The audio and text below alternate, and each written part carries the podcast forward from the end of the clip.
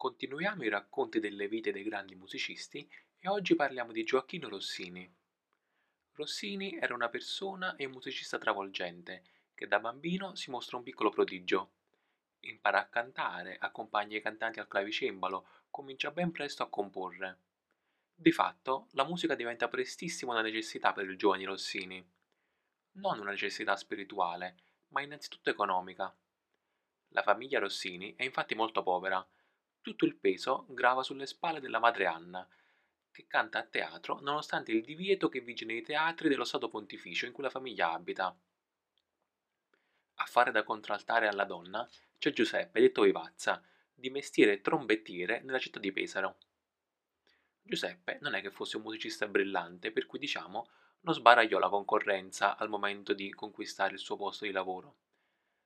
A Pesaro semplicemente il posto di trombettiere era vacante Giuseppe fece domanda, disse di essere stato applaudito in passato per le sue abilità e venne assunto. Dopo aver conquistato così strenuamente il proprio impiego, lo conservò con altrettanta abilità. Quelli sono infatti gli anni della discesa di Napoleone in Italia, e prima ancora che i francesi arrivino, i patrioti di Pesaro depongono il governatore e votano per l'annessione della città alla Repubblica Cisalpina di Napoleone. E tra i più ferventi patrioti pronto a dirsi repubblicano e a rinnegare il vecchio ordine, c'è proprio lui, Giuseppe Rossini detto Vivazza. Le cose per lui sembrano andare molto bene, addirittura gli viene attribuita la composizione di un inno che in realtà non aveva mai scritto.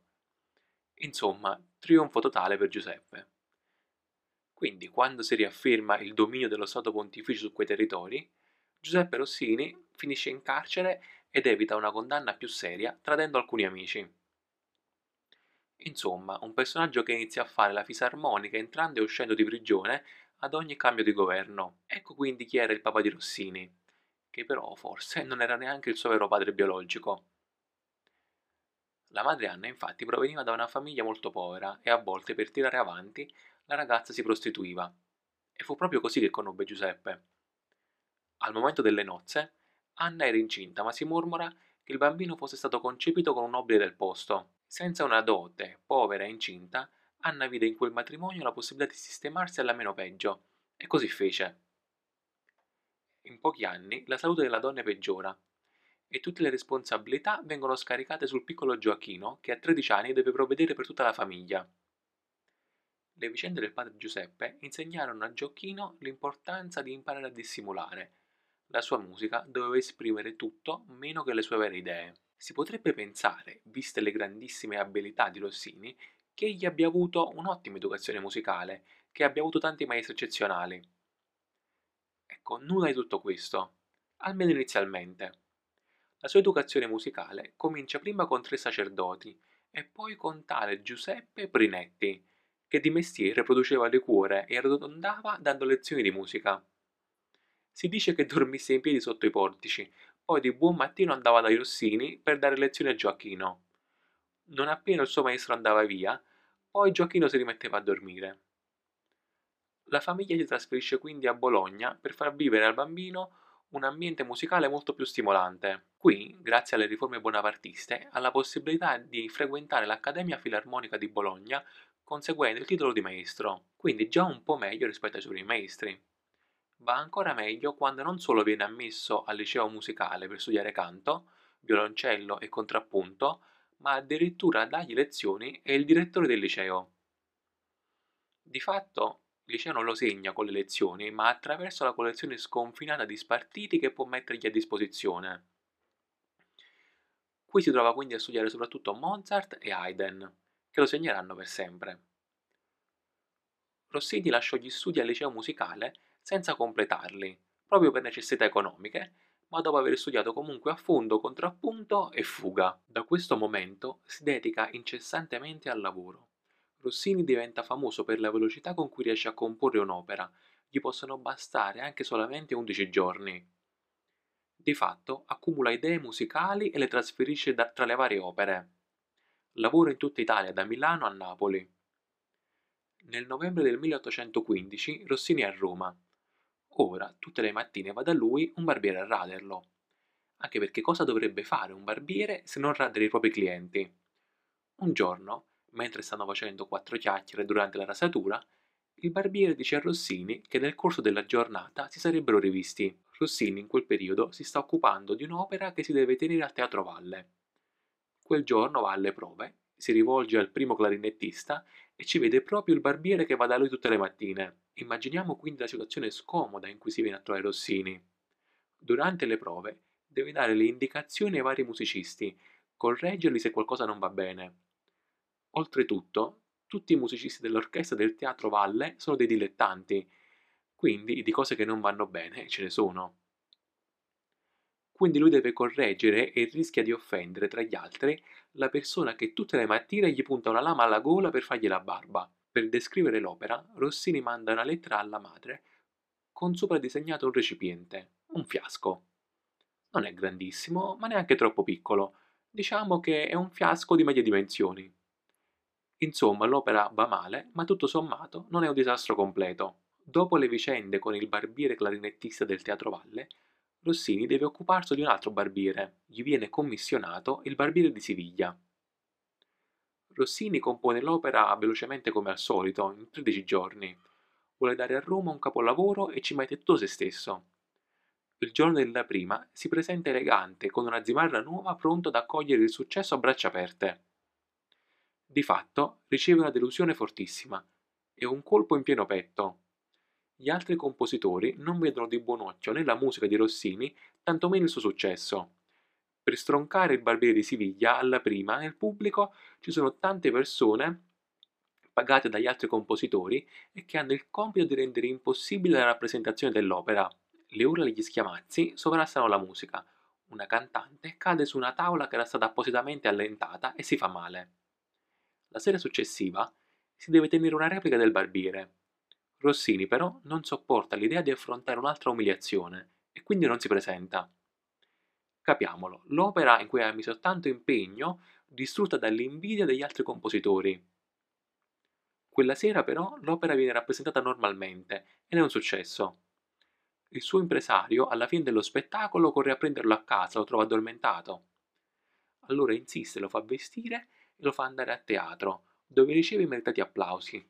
E anche tutte le repliche successive del Barbiere sono un successo. L'opinione che Rossini ha del pubblico è però ormai compromessa. Finge di sopportare con noncuranza i fallimenti, ma solo perché le sue necessità economiche e il dover mantenere tutta la sua famiglia gli impediscono di lasciarsi andare, fermare e abbattere pubblicamente. Negli anni Rossini giunge a Vienna. Qui vive un altro grande maestro, Tuttavia non è celebrato dai suoi concittadini. Vive in maniera trascurata, una governante gli prepara del cibo, la sua non è una vita felice. È Beethoven. Rossini è molto emozionato ma è amareggiato dalle condizioni in cui Beethoven vive. Il tetto presenta addirittura delle crepe così larghe da far passare l'acqua nei momenti di pioggia. I suoi lineamenti sono velati da una tristezza indefinibile.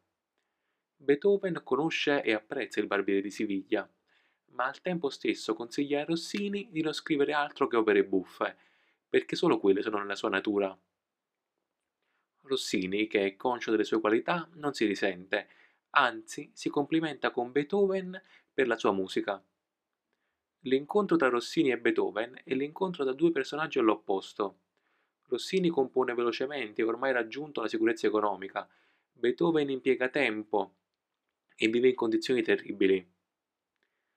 Beethoven rappresenta l'artista romantico, che non scende a compromessi nonostante le conseguenze. Rossini è invece un professionista di altissimo livello, diverso, che cerca un punto di incontro tra la sua arte e le sue necessità economiche. Rossini va via con il volto in lacrime, sconvolto dal modo in cui l'esistenza di Beethoven si trascina avanti. A Vienna, Gioacchino è ospite anche del principe Metternich.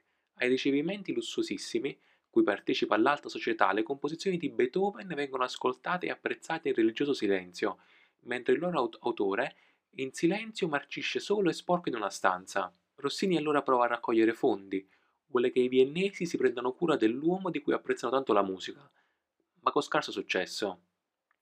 Beethoven morirà infatti tristemente anni dopo, nel 1827. Lavora poi in Francia e svolge un lavoro importantissimo, a Parigi di fatto crea il melodramma francese. Succede però qui una cosa inaspettata. Dopo aver composto il Guglielmo Tell, la sua grande opera in francese, dalla durata di 5 ore e mezza, Rossini smette di comporre opere teatrali. Gioacchino impiega circa 5 mesi per scrivere il Guglielmo Tell, un tempo del tutto inusuale per lui. Il lavoro per il Guglielmo Tell è estenuante nonostante Rossini lo componga in una tenuta di campagna in cui non mancano le distrazioni. Questo carico si aggiunge però a quello che aveva portato avanti negli anni precedenti e che lo aveva portato a comporre ben 39 opere in meno di 20 anni. Per lui è ormai troppo, è la goccia che fa traboccare il vaso. Rossini è depresso, le crisi di nervi sono sempre più frequenti, il suo modo di rapportarsi con il pubblico lo ha ormai logorato. Soffre di insonnia e vede davanti a sé una vita senza futuro. Spesso non si alza dal letto e quando si alza non si veste nemmeno dimagrisce e le occhiaie gli scalavano il viso. Un'agitazione e ansia lo tormentano.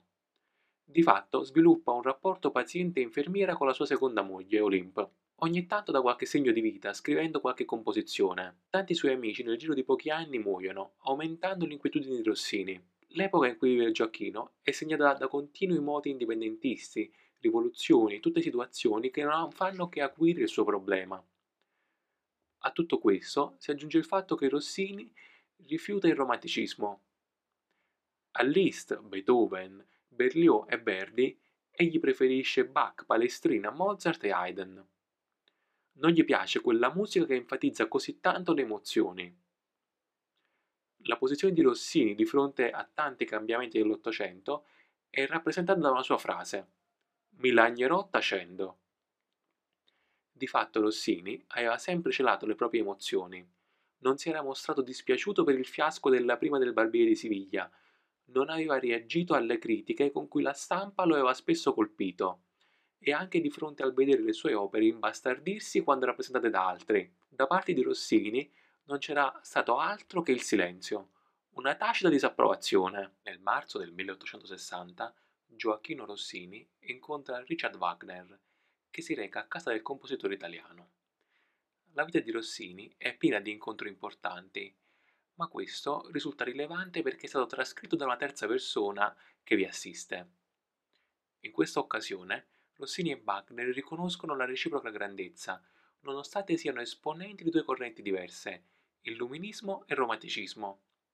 E questa diventa l'occasione per Rossini per rompere il suo silenzio apprendiamo delle difficoltà che Rossini incontrava nel comporre un'opera. Spesso doveva comporre senza ricevere la trama completa.